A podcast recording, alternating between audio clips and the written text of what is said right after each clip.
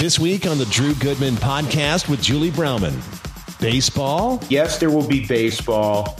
Um, I, I, sincerely hope it's close to that 80, 81, 82 game figure. Here's the deal I start hearing a lot more people getting angry with baseball. I think I'm going to be one of those. Two time Rockies pitcher LaTroy Hawkins on baseball's negotiations, his time with the Rockies, and Black Lives Matter. So many people in my life that I saw in George Floyd that could, that could easily happen to. You You know, our interactions, African Americans' interactions with the police is not like your interaction with the police, Drew. This is the Drew Goodman podcast with Julie Browman.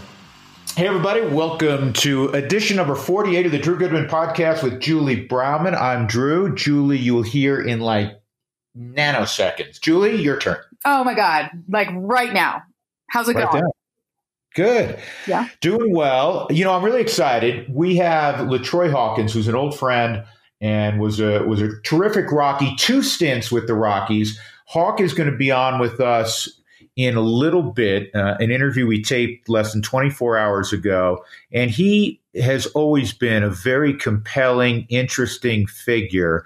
And I thought it would be apropos to have him this week because, uh, number one, to talk about the most important topic that uh, we have uh, all been discussing the last couple of weeks about Black Lives Matter and uh, the horrific death of George Floyd, not to mention a number of others. And we talked to uh, LaTroy about that. We also talked to him, Julie, about the negotiations between the Players Association and Major League Baseball. Hawk, like Michael Cuddyer before him, now part of the Minnesota Twins front office, and like Michael Cuddyer, he had been a player rep at different times in his career. So that's two boxes that he checks off, and then the third one we talk about his uh, his career and his time specifically with the Rockies. Of course, a member of the World Series team in 2007. So uh, I, I, think people really enjoy that. And he also is, I believe, the Godfather. The Godfather. Is that right? The God, he's the uh, Godfather. Yes. Uh, don't, don't tell people. To, give them the tease. They're going to have to listen to find out what famous athlete, is a current athlete, not necessarily in baseball, is he the Godfather of? Well, I just said it. it's Patrick Mahomes. You said it. Yeah. You ruined the whole I think, thing. I think um, a lot of people know that. I think a lot of people, because when we knew that, because we knew LaTroy, and LaTroy would always talk about Patrick Mahomes, right? Because he was his godfather. That yeah. came out after Patrick Mahomes started playing like a boss. You know, we always knew it. But uh, and LaTroy Hawkins is a, just a fantastic guy. So as we always pretty much start the podcast with our "What's Hot" segment, brought to us by Boyers. Here's what's hot. I can tell you what's hot. I can what? tell you who's not hot. What? Neither one of us right now. That's not very nice. No, you're hot. I'm sorry. That's not right. I should like that's more of a self-deprecating thing, and I dragged you down the road with me, and that's not fair because you are smoking hot. Um, I'm yeah. Not. I mean, you know, um, I I, yeah. I, tend to agree with what you first said, but anyway, okay. What's hot? MLB Commissioner Rob Manfred says he's hundred percent sure there's going to be baseball in 2020. Woohoo! That's what's hot. Yeah, I mean, we've kind of known this. He has this card in the in, in his back pocket, Julian. I know that's what you're alluding to. That, yeah. and the players understand this that he can, based on the March agreement, which they don't agree on much in the March agreement, even though they have the, all these high-powered lawyers and high-priced lawyers who who you know signed their names to it and wrote the language behind it, but they can't agree on what exactly it said. They do agree on this much that the commissioner can unilaterally implement a certain number of games, and the players would be paid prorated. So most people believe if he were to do that, and he doesn't want to have to do that, he wants to negotiate a settlement so both parties are somewhat happy. Uh, but he could anywhere from 48 to 54 games, you know, which is barely a third of a season. It's not even if you if you're playing 48 or 50. Uh, he could implement that, and and so there will be baseball. But if he has to do that, if they don't come to an agreement, well, let, let, me tell you. Let me hop in there first. Uh, okay. USA Today is reporting that. I mean, they're anonymous. Major League Baseball executives saying if they can't reach an agreement by next week, he's going to do that. He's going to do exactly that. well, they're running out of time, so I, I, I think that's that's fair. Um, I'm hopeful because they're inching closer to each other, at least in in number of games. The Players Association, understandably, they're not coming off that they want full pro rata. Um, the owners don't want to give them that. We'll we'll see how this plays out the rest of this week. We're again taping uh, this week on a Wednesday night, uh, but Julie, yes, there will be baseball. Um, I, I, sincerely hope it's close to that 80, 81, 82 game figure mm-hmm. because I think that in, in, all that's going on is more representative of a baseball season of some degree of length. Right. If you play well, 50 games, come on, man, that's. Here's the deal I start hearing a lot more people getting angry with baseball. I think I'm going to be one of those. I think I'm going to be one of those. And I love baseball, but if they have to go to the 50 game season and then it's about players opting out and everybody's bitching about everybody, Drew, it's going to be really tough to love this game immediately and forget that. I'm just going on record as that. Which no, I think Julie, listen. I think I think not only are you right, I think the players will, if that is forced down their throat, if they can't come to some negotiated agreement, I think you'll see players not do interviews. I think the, they'll make themselves, um, you know, not cooperative, if you will, because they don't want to do anything to aid Major League Baseball. The trump card that they have is talking about the players, Jules, is that the owners would like to expand the playoffs because they get more money from national television if there's expanded playoffs because then there are more games on national television. It makes sense, right? Mm-hmm. Well, they can't do that without the blessing of the players. So the players won't go along. If they get force fed a 48 or 50 game season, the players aren't expanding the playoffs. So the owners are going to make less money in the postseason. I still think they will come up with a number. My guess is it'll be somewhere in the mid to upper 70s, and and they you know maybe the players will come off the 100% and it'll be 90% maybe it'll be 85% and some will be deferred i think ultimately that will be what uh, what they settle on so we're going to hear from somebody. Let's get to this interview right now because it's a really good interview that you did with LaTroy Hawkins, and he has a lot to say about just that. He has a lot to say about what's happening in our country, and, and very um, it's kind of a look into what he's experiencing, you know. And I think that that's a perspective that we all need to hear. But first. Let's talk about Boyer's Coffee. They're accepting online orders again. Just go to boyerscoffee.com to place your order. You know we're a big Boyers fan. They have Aspen Gold. It's their number one selling medium roast. They're back. It is a new name, so you can get it at online or your local grocery store. Boyer's also introducing the Colorado Story Sweepstakes. We talked about this last week, Drew. This is exciting. Um, they're asking their customers to share their experience with Boyer's Coffee through the web form entry or on social media posts on Facebook or Instagram. You want to follow them. So every week, Boyers is going to select a winner and they're going to win a t shirt. Meaning, how does Boyers Coffee play a role in your Colorado experience? They're a Colorado company. Whether you've been to a game at Coors Field, which you have, which you have a Boyers cup of coffee every single night before the game, or you sat down with Bill Boyer himself at their old site, which is on Washington, just go to boyerscoffee.com backslash Colorado Stories. Tell your story and you might be able to win a Colorado crafted t shirt. So we're so excited to bring that new news to you about Boyer's Coffee. They're moving forward at a rapid pace. Yes, they are. And I know you and I both talked to Caitlin this week, who uh, runs all their marketing, and they're excited about being able to bring Boyer's back to your uh, doorstep uh, once again. So it's been an exciting week for Boyer's Coffee, and uh, we're thrilled that uh, we're partners together on this podcast. We're also thrilled that we're partners with Ideal Home Loans, Brent Ivenson's company.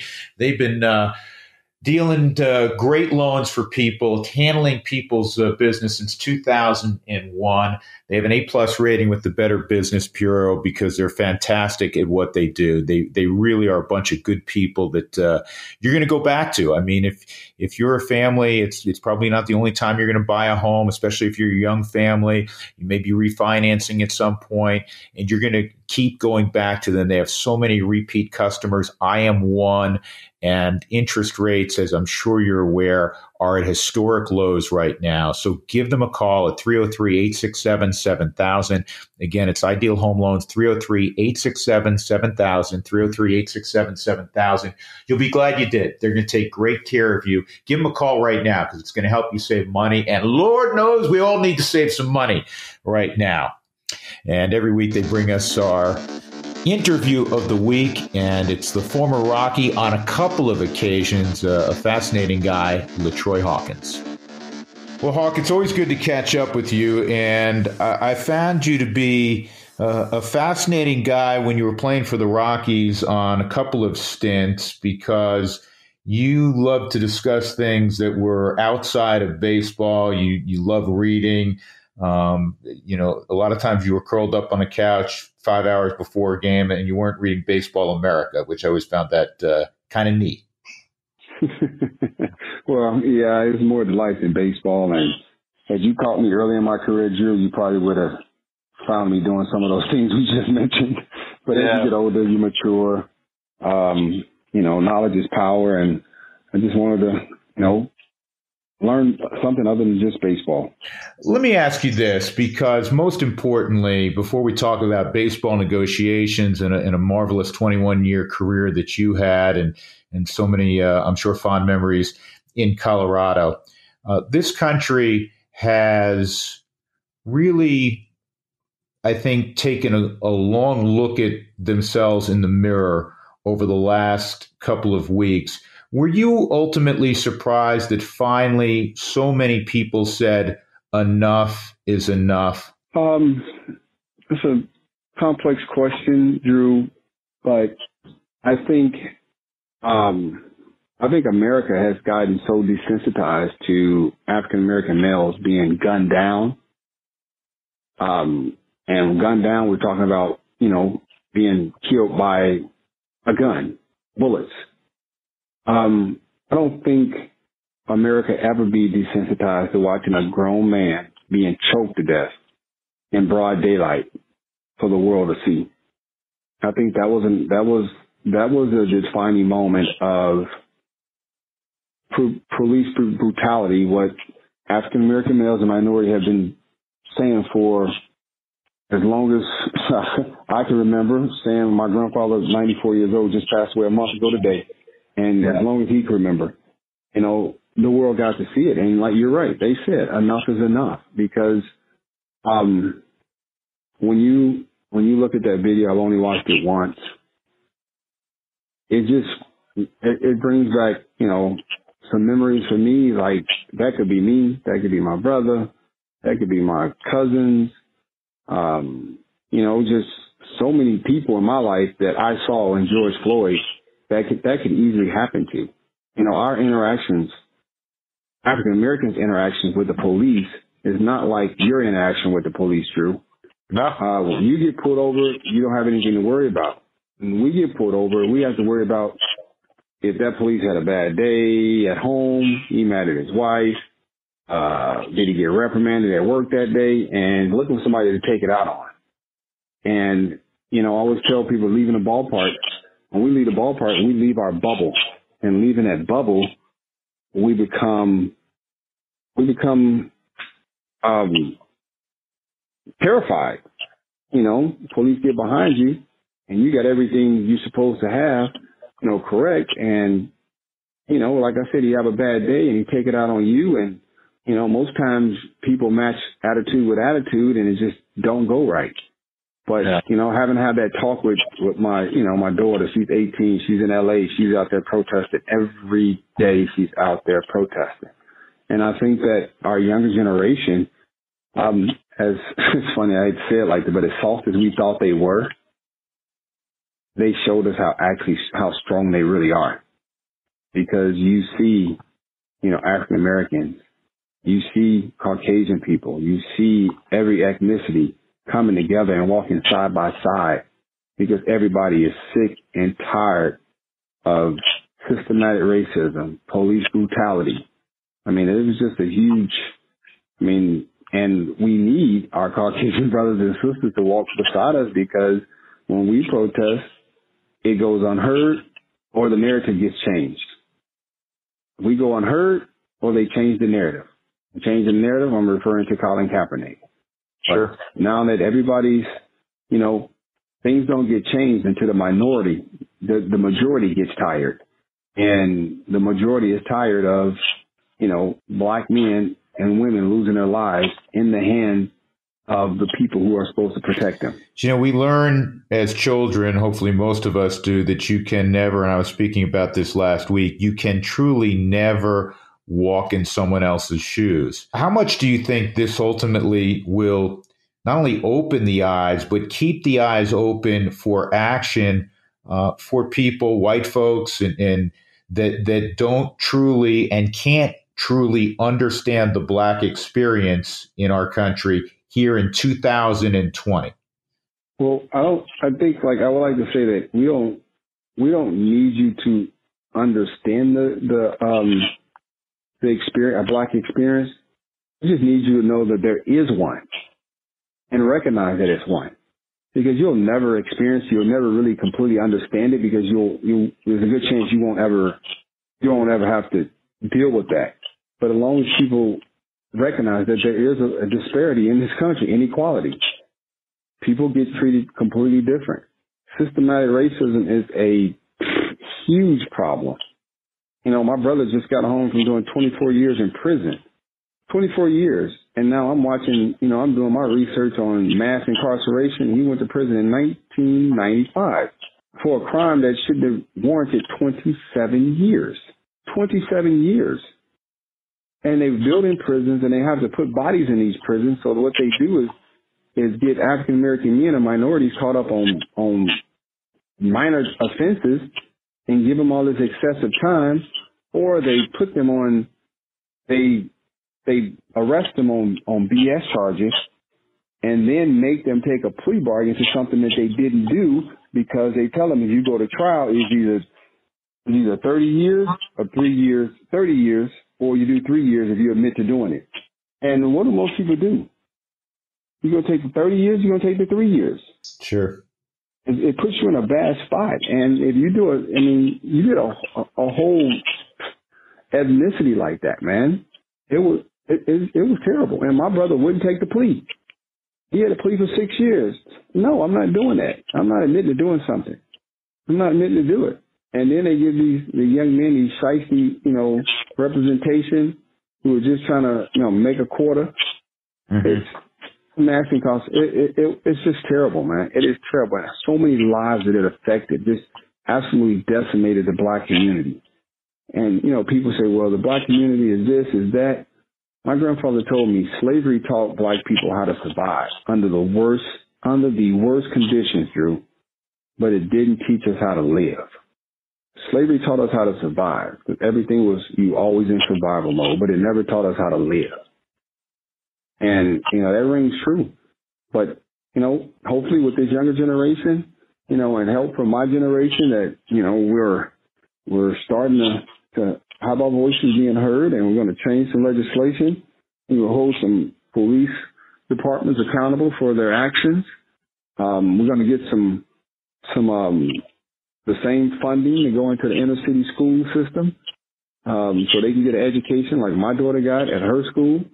I mean, there's a lot of things that we could be doing. A lot of things. Let me ask you this: your experience in baseball, because when I grew up uh, the African American participation at the major league level w- was above 25%. And I think toward the very end of your career, it was probably down around 7 8%. It, it, it's still kind of holding there. I know Major League Baseball has made inroads in the inner city. Um, but uh, I, I, use that as a preface to this question. It is still outside of Latin America. It is played um, more exclusively by at the major league level by white kids, and a lot of times they're they're from rural parts of the country, and that doesn't mean to paint with a broad brush that everybody who's a you know from a, a white kid from rural America is automatically a redneck. Um, but what was your experience in baseball, and how many quote unquote real conversations about race, which is a very difficult conversation for most people, did you have through more than two decades in play? You know, Drew, I I can very it's so hard to remember early on having conversations like that because my career lasted so long. It's almost like when somebody say, "What was your best moment in your career?" God, I, always have to pick something from the last ten years because that's all I really remember.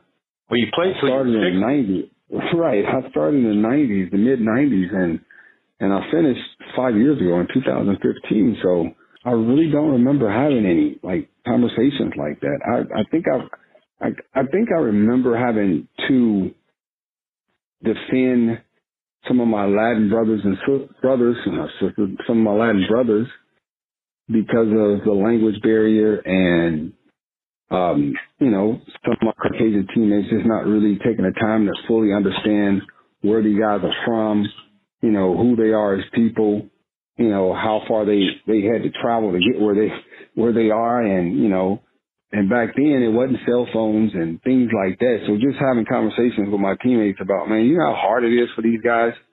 You know, they didn't have FaceTime back then. They were buying, spending all the whole money on, on, on, um, phone cards, going to 7-Eleven and then going to the payphone to call to be able to call their parents. And some of them didn't see their parents for six to eight months at a time. You know, being an American, you don't have that. You, you never, you would never know that stress. Never know that stress. Never. So I think my more more of my conversations early on was trying to get some of my Caucasian teammates to understand, like, you know, don't be so negative towards the guy. Just try to, you know, try to learn his language because, you know, we're forcing them to come here and learn our language, which is tough enough. You know, it's not a bad thing to probably meet them halfway. You know, just don't forget they're two different cultures. Your culture, our culture here, and their culture there. It's completely different. You know, so those are the type of conversations I, I, I kind of vaguely remember having early on. And, you know, I was a, I was a guy in the clubhouse. I didn't like any of the music, playing the N word or calling women bees and all that stuff. You know, I, I wasn't into that. I, you know, I tried to control the music. And if you wanted to hear stuff that needed to say those type of words, then you can, you know, put your headphones on. So I tried to, you know, keep, you know, at least racial harmony, harmony in the clubhouse because right. I didn't think it was fair that I had to listen to it, and I have a daughter, and I didn't think it was fair that my Caucasian had to, teammates had to, had to listen to it and feel uncomfortable every time they they heard it. And I thought, and I also said that, you know, the more somebody hears something, the more desensitized they come to it. Just like the more you see something, the more desensitized you come to it. And I didn't want it ever to be an issue with um, using a derogatory statement in the clubhouse, you know, either way. And hopefully, well, I know I did a, hopefully, I know I did a good job of, you know, nipping that in the bud if it was even started to seep out. In your 21 years, did you, did you have any issues at all um, w- with teammates or um, in, in maybe leaving the ballpark uh, when you played that had everything to do with the color of your skin and nothing else? Never with a teammate. I can't say that I had that with a teammate. I don't. I would like to think that I I give enough respect that I command that type of respect that um, a teammate wouldn't even try me like that. And I would like to think that a lot of my teammates who have questions about, you know, about race, that we probably could have a conversation and understand, try to come to an understanding. But no, I didn't. I, I never. Never had that issue before. Right. And that's weird after having such a long career, but no. Yeah. Let, let me ask you one more question. Um, with young kids who want to aspire to play baseball, are we doing enough? And do you one day see uh, the game of baseball, which obviously you adore, where rather than you know one or two you know black faces uh, outside of Latin American kids, uh, on a team where where it's more like when you and I, I, I can put you almost in that category. You're not quite as old as I am, but when we were growing up, where was there were there were a lot more players from this country, um, from either inner city backgrounds or of color, than are in the game today. Yeah, you know, I think Major League Baseball is doing a pretty good job. I I, I'll do some things with, with um, Tony Reagins and Del Matthews. Uh, they both work in Major League Baseball, and they do the uh, Breakthrough Series over MLK weekend, where we bring in, you know, African American kids from all over the country, the pitchers and catchers, And this year they added the position players. Um, we work out at the Tempe Diablo Stadium, stay at that Marriott right there. And then in the summer we do the EDI down at Vero Beach, uh, old Dodger Town. And we bring like a hundred kids in and play games and it's all minority kids. And we've had a lot of kids drafted over the last four years. Um, so there's a, there's definitely a, a influx of African American kids in the minor league systems right now. And we've had some, some African American kids go pretty high in the draft. 2017, you had Royce, Royce Lewis with the Twins go first pick overall and Hunter Greene with the Cincinnati Reds go with the second pick. So, you know, they're coming. They're coming and, and Major League Baseball is doing a really good job. I mean, I know that because I'm, I mean, I'm at the ground level with, you know, in their camps, you know, helping out and these kids are getting drafted. These kids are getting scholarships to universities to go to go play baseball. The ones who aren't ready for professional baseball, and we've had some guys that go to college. And you know, this year, you know, would have been the year that someone would have had a chance to be drafted. So it's working. Um, that problem wasn't created overnight, and I don't think it's going to be fixed overnight. But Major League Baseball is doing a very good job uh, with the Breakthrough Series and the EDI Series during the summer. Yeah, that's great to hear. We're going to segue now, talk about baseball negotiations, something that uh, you understand very well because during your career at different times you were a player rep. So, what phrase or adjective would best apply right now to how you view this as we tape this on a Tuesday night and there's still a stalemate? You are dismayed, you are embarrassed, or you view it as, hey, this is business as usual between the Players Association and, and Major League Baseball? Uh, it's business as usual. Um, you know, I think it has more to do with the collective bargaining agreement that's on the horizon, um, as opposed to, you know, COVID. They're going to have to come to some kind of agreement. And if we don't have baseball, we all have to understand that at the end of the day, as a business, both sides are going to try to get the best deal that, you know, they can get and we're going to have to sit back and just get some popcorn and watch this play out. It's really nothing we can do about it. Do you find it frustrating? I mean, I working in baseball, you still work in baseball in the front office of the Minnesota Twins. It, it, it's more frustrating. I think back to '94, and and that was exasperating. And uh, you know, some people when you call fans you know, left the game? Did they leave forever? Who knows? It's hard to ever quantify that, but it definitely damaged the game. Now you're talking about a, a worldwide pandemic. The economy has been devastated. There's so many people unemployed, people who are taking furloughs, et cetera.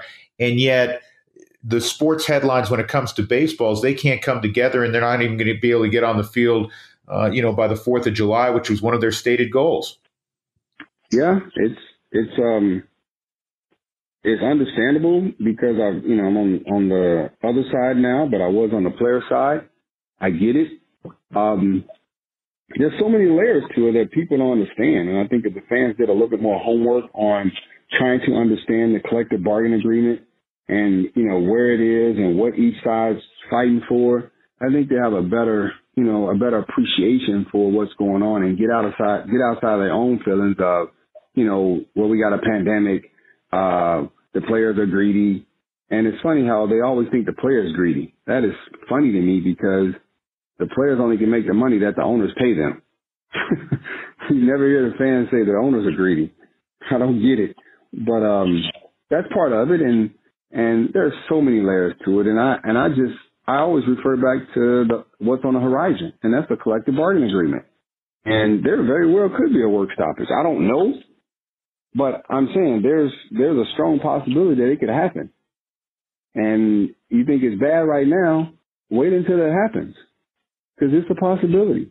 Yeah, uh, my my yeah my my greatest fear is because again.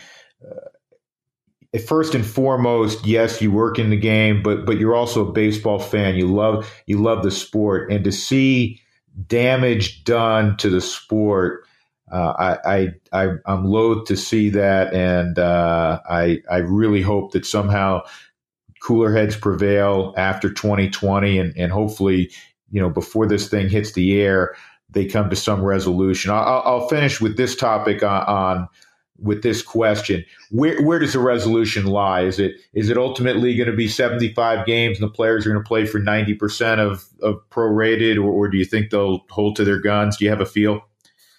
Um, if I had to go with my gut feeling, I would say that they're gonna they're gonna hold out for 100 percent of that that salary. Right. That's prorated. Yeah, I think they're gonna hold out for it. I mean, what do they have to lose? I mean, we talk about 94. Yes, it devastated the sport, but it, it rebounded pretty well. It probably took a little while, but it did. And yeah. at this point, a lot of those guys who are who are uh, these young guys, they're and the and the veterans, they're not fighting for them. They're fighting for the generation that's coming after them. And I think that is major. Yeah, though, I would say I would say this, and you know this to be true. Most people aren't as fortunate, you know, as you or Nolan Arenado or uh, you know your your buddy Michael Cuddyer, who we had on a couple of weeks ago, who have long and very you know lucrative type of careers. Most guys, you know, play two or three years maybe, and that's you know sixty percent of the league, and so they lose a year of salary.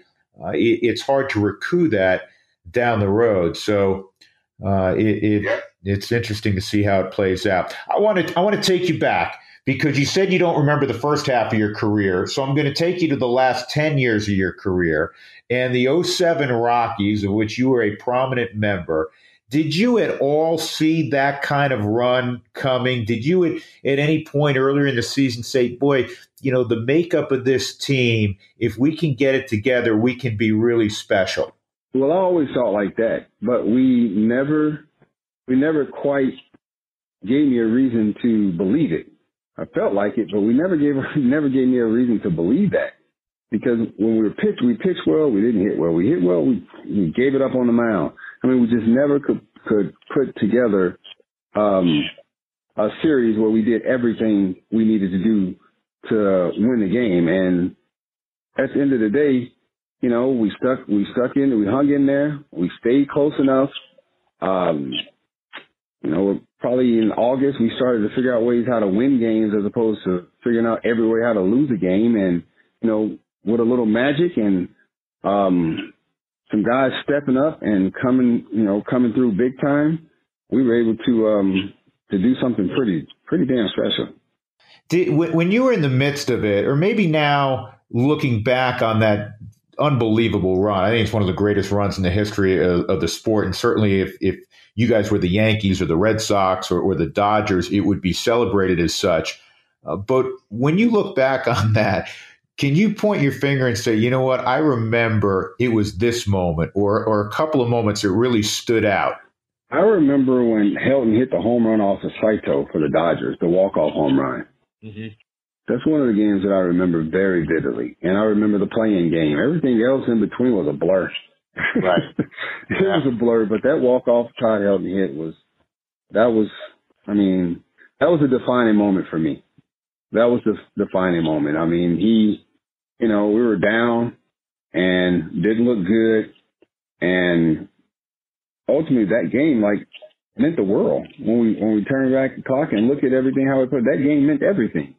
Yeah. Because had we lost that game, it wouldn't have been a play-in game. no, and you know what's interesting, and you may or may not know this, and I've I've told this story a couple of times, uh, you know, on broadcast, and I've, I've told it on the podcast. When Holliday, when Maddie lined that single to right against Saito, and remember this is September, and you play the Dodgers 19 times, and Saito's closing games.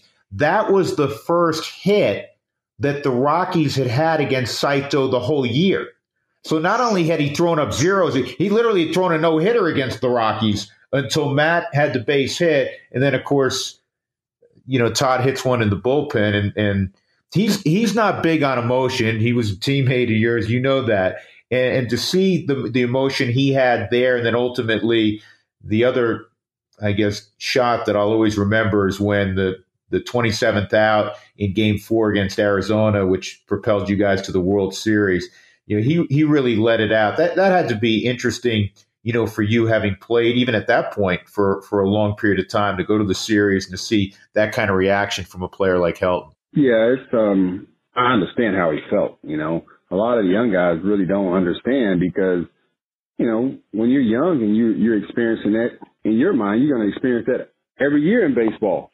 But when you get some when you get some um some some years on your baseball card, you understand how hard it is to get to those those that those points in your career, and you start to cherish them just a little bit more every year. And I mean, I completely understood the emotions that he had, but I had been there before.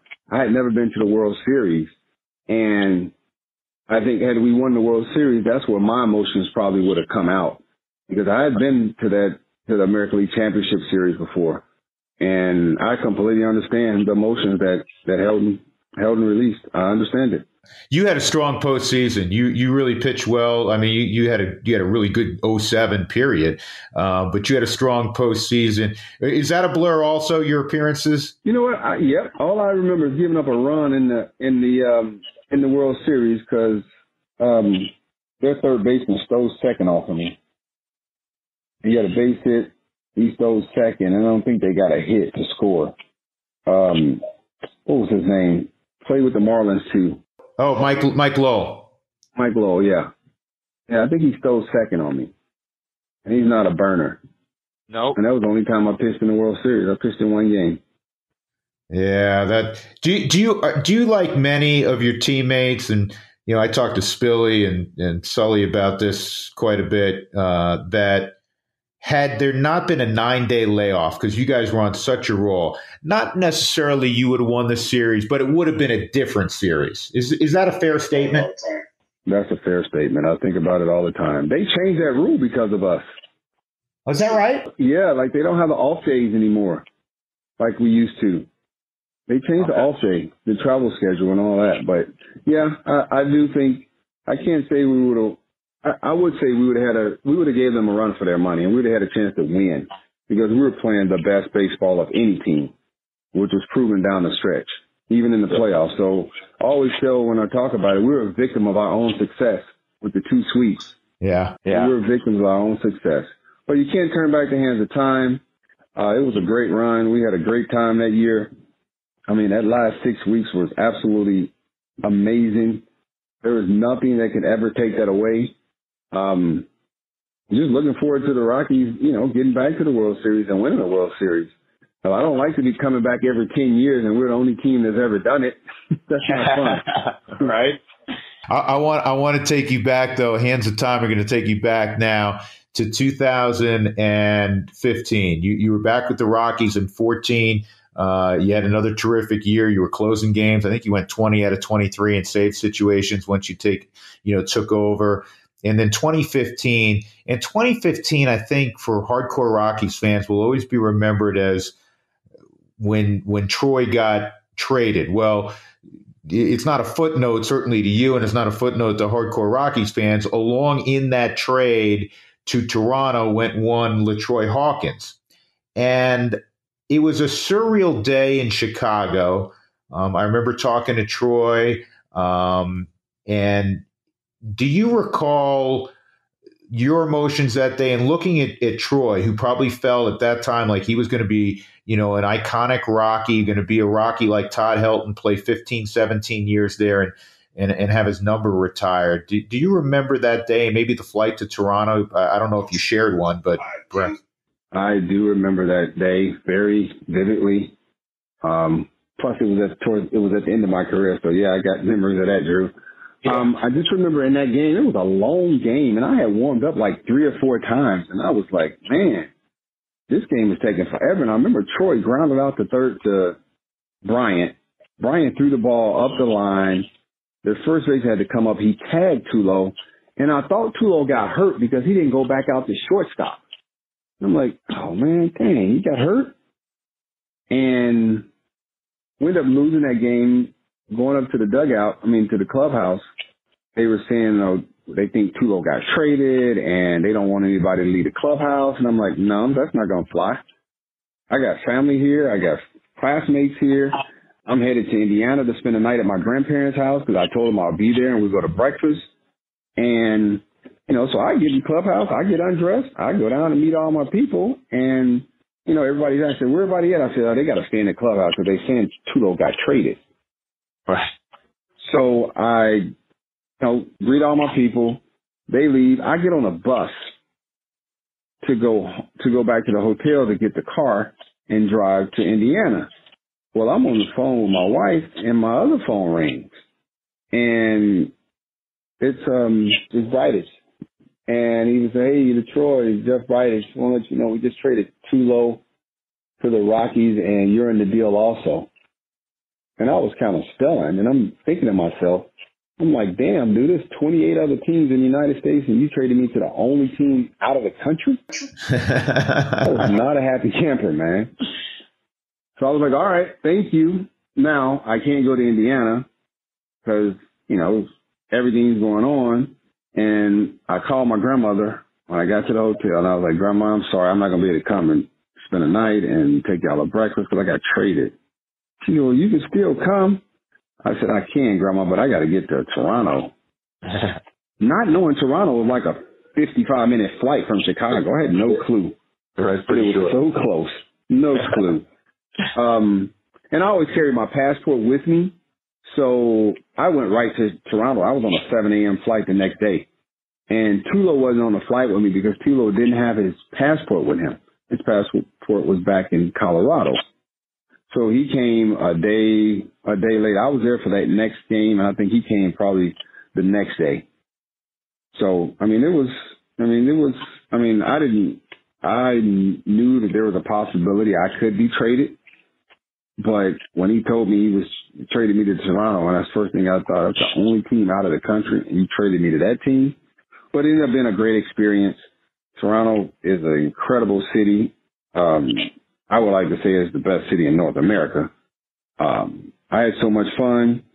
Uh, we won the American League East, which not a, a lot of guys can say they part of a team that won the East because it's one of those league, those divisions that's so competitive every year against some really good teams. We won it that year. Um, made the playoffs. Uh, didn't you know didn't advance to the World Series, but um, I was satisfied with the way my career ended, and I have no hard feelings. And you know what? Toronto was great to me. It was great. Well, Hawk, you about played for every team in North America. If I counted right, you played for 11 teams in the Rockies twice. Is that right? That's correct. And you pitched in over a thousand games. Where I didn't even look this up. Where are you on the list of all-time appearances? Number 10, 1042. That that's that is something that I would assume you are really proud of. You ought to be. Yes. Yes, I am. I'm very proud. I, you know what, and and when I came back, I was the last year. Well, the last second to the last game in 2007. I mean 14.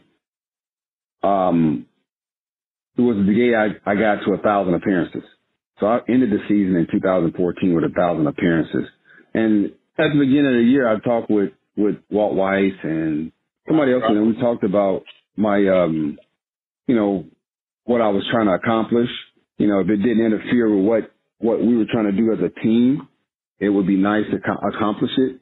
And you know, Walt put me in some good situations to be able to do that, and I appreciate him for doing that. Yeah, I, and I, I do. I remember when you made that one thousandth uh, appearance, and that is that is a ridiculous amount of games for a pitcher to uh, participate in over 21 seasons. You know, I take you way back to your days in, in Gary, Indiana. Uh, was it always going to be baseball, or could you have been a college basketball player and, and maybe never have uh, played professional baseball? College basketball player. I just, you know, my grandfather told me, he's like, man, you're a much better baseball player than you basketball. I was like, why would you say that? He said because you got more opportunities on a baseball field. You can play multiple positions. And it's 25 guys on a team. There's only 12 guys on a basketball team. You do the math. I was like, oh, okay. And even at six foot five, you know, you're a dime a dozen, right? Exactly. And I and I was a good athlete, but I'm sure nothing special to the other 400,000 guys in the country with my same build and same athleticism.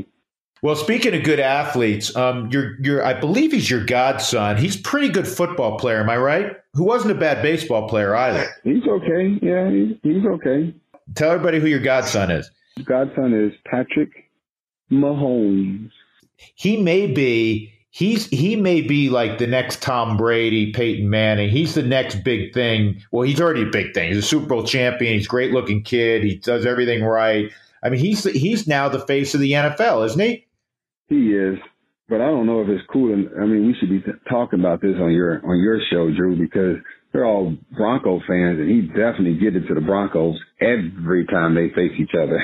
yeah, I know Bronco fans are saying, "Hey, this year's going to be this year's going to be a new year." But he's one of those guys that that I, I just think if you love athletics and certainly if you love football, other than when he plays the Broncos, if you're Bronco, you gotta you gotta love watching him play. He's just so exciting. He's so gifted, and he's having fun doing it. At least it it certainly yeah. appears that way. Yeah, he definitely has fun. He's um he's a very intelligent young man, very bright, uh, photographic memory. But, you know, and I have to tell the kids, man, he played three sports. Baseball, basketball, and football. He wasn't just a football player. So everything he did in baseball and in basketball, he incorporates that in the football. That's why he's able to, you know, make those throws because he plays shortstop. That's why he's able to be explosive when he needs to be explosive because he played basketball. I mean, he was, and you know, football is a lot of going vertical. I mean, going horizontal, but you know what? He can go vertical too. You've seen some of the jump passes, and I think just being a, a well-rounded athlete has definitely contributed to his success on Sundays. Was, was his dad disappointed that, that he didn't pursue baseball? Because, of course, his dad was a major league pitcher. Not at all. You know, it was always his decision what he wanted to do. And, you know, he, he could have still got drafted in baseball his junior year. Uh, but he chose, you know, baseball had been in his blood his whole life. Football was new to him, so it was definitely a challenge. And think, once he got to college, it became a real challenge because it was hard as hell to do both, play baseball and football, and you know, win a job. Well, I think he made the right decision ultimately. yes, he did. Hey Hawk, I'll leave, I'll leave you with this question. You uh, you're working now for the Twins in the front office. You you you do some broadcasting as well. The old five years from now, where are you? Are you a GM? Are you doing something else? Tell us what you think five years from now. Uh, five years from now, I would I would likely I would love to be you know transitioning to you know possibly being a GM uh, or very close advisor to a GM. Um, you know, I enjoy what I do now with the Twins. I get to be a hybrid. I get to, you know, touch our organization at every level. I mean, I get to do a little bit of anything I want to do. So, I mean, I do have a pretty darn good job now, but I would love to get into, you know, probably, you know, hopefully into the uh, general managing thing and creating a, putting the team together and everything that goes into it. Well, Hawk, it, it's great catching up. Uh, I always enjoyed our conversations when, when you were in Denver on two occasions, and uh, I look forward to our paths crossing again down the road. Stay well, and um, again, it's good good to hear from you, and I know fans will uh, appreciate hearing your voice. Thanks for reaching out, Drew. When you get to Dallas, give me a call. I'll come watch our play. Yeah, you know what? I will see you in a couple of weeks, my friend. All right, be good. You got it. Take care, Hawk. Bye bye. LaTroy Hawkins brought to you by Ideal Home Loans. So you, both you and I, fans of LaTroy, do you have a fun LaTroy story, or do you have a LaTroy Hawkins story about when he played, or even even on or off the field? Because he's he's he's kind of a magnetic personality. He's a fun guy to get in a conversation with. Yeah, he's a pros pro, and he was ageless. The body never changed. The fastball never changed. I mean, even even in 2015, the first part with the Rockies, and then of course he went with Tulowitzki, as we discussed, to Toronto. He still threw 95 miles an hour. Julie, he had a really smooth delivery, and he was exceptionally well respected throughout the game by uh, first and foremost his teammates, and you know he played for eleven different teams, the Rockies twice, twenty one years, and and the opponents also. Uh, LaTroy um, LaTroy embodied everything that is right about the game of baseball, and I'm glad that he's still in the game with the Minnesota Twins. Um, he he was fun to visit with, not only you know yesterday for me, but he was fun back when he played uh, for the Rockies because he was like Michael Cuddyer. Remember, I referred to Cuddyer as an adult. Hawk was an adult. You know, right. those two guys really similar, bright, sharp, interesting, um, Who's well the guy on the read. Rockies team now? Like who? I mean, they're all individuals, but who's that guy that you like having Well- that conversation with? You, you know, the first guy that jumps to mind, and, and when I say this, I don't want to, ex, you know, say to the exclusion of other people because there's, I, I, I, there's so many good guys on the Rockies, and I applaud Dick Monfort for, for historically, uh, the Rockies, even in the lean years when they weren't very good, they have really high character people in the clubhouse, and it's, it's something that's really important to them. I mean, the, the draft is taking place as, as we talk right now. In fact, the first round is over. Zach Veen, it's not over, but the Rockies pick is is done. They took a, a high school kid out of Florida that's really well thought of, an outfielder, Zach Veen. Uh, Billy Schmidt and his crew have done a, a super job in terms of uh, incorporating in their analysis character. Mhm. And so there's there's always been a lot of great guys. To answer your question, a guy that jumps to mind right away is Scott Oberg, who's been a guest on a couple of occasions with you and me on this podcast. You know, Scott is is sharp, um, has uh, you know eclectic interests, and um, you know he he's always a a good guy to visit with. I'll tell you a guy who's not a Rocky anymore that I always enjoyed, you know, chatting on uh, numerous topics with, and that was Chris Iannetta. You know, Mhm. Chris is uh, Chris is also uh, an interesting guy, sharp dude. Hopefully that you get to see those guys pretty soon. Great interview by LaTroy Hawkins. Um, so I think that's it. I, I love, you know, you know what I'm going to ask you, Drew. What are you going to ask me? What are you doing tomorrow? You know what I'm doing tomorrow, Julie? Huh? I'm going up to Cheyenne, Wyoming. What are you doing there? I am, you know, I'm coaching baseball. I'm coaching uh, my youngest son Gabe's team with a couple other guys helping out there, and I'm also helping out overall with uh, uh, USA Prime baseball. So helping out with some other teams, and there's uh, a few teams from down our way playing up in Cheyenne, and so I'll be up there for about 48 hours, and uh, looking forward to that. Drew, are you available for hire? Basically, is what you're saying. I am available for hire, mm-hmm. and I have mm-hmm. very few talents, but I will try to apply those very few talents to whatever job you may have. Just go to the drewgoodmanpodcast.com if you would like to hire Drew. Is, is, did, they, did they put? Did Kyle put that on the website this week that I will that mm-hmm. I'm available for hire? Are you handy, by the way? No, I'm not handy, but that's part of the thing. That's part of my charm. I, can- I, I can do very very little, but I'll try really hard. okay. Why did I already know the answer? Drew, have a wonderful evening, and I will uh, see you next week. Have fun in Cheyenne. Hey, yeah. Before I let you go, you didn't drop your dinner on the floor again this week, did you? No. And you are you eating more something more substantive than cottage cheese? Um, I had cereal for dinner. Oh my gosh! You know what? I'm going. to Here's what I'm going to do, and you don't even have to pay me. I'm going to write out a, a menu for you to do, and and you know what? You I don't know how you do it, but you keep your beautiful figure and you're in great shape, and you eat like crap. You're totally right, and thank you. All right, everybody, have a great week. Stay well, stay safe. Peace. Work, work, work, work, work, work. You see me heavy work, work, work, work, work, work. You see me do me dirty.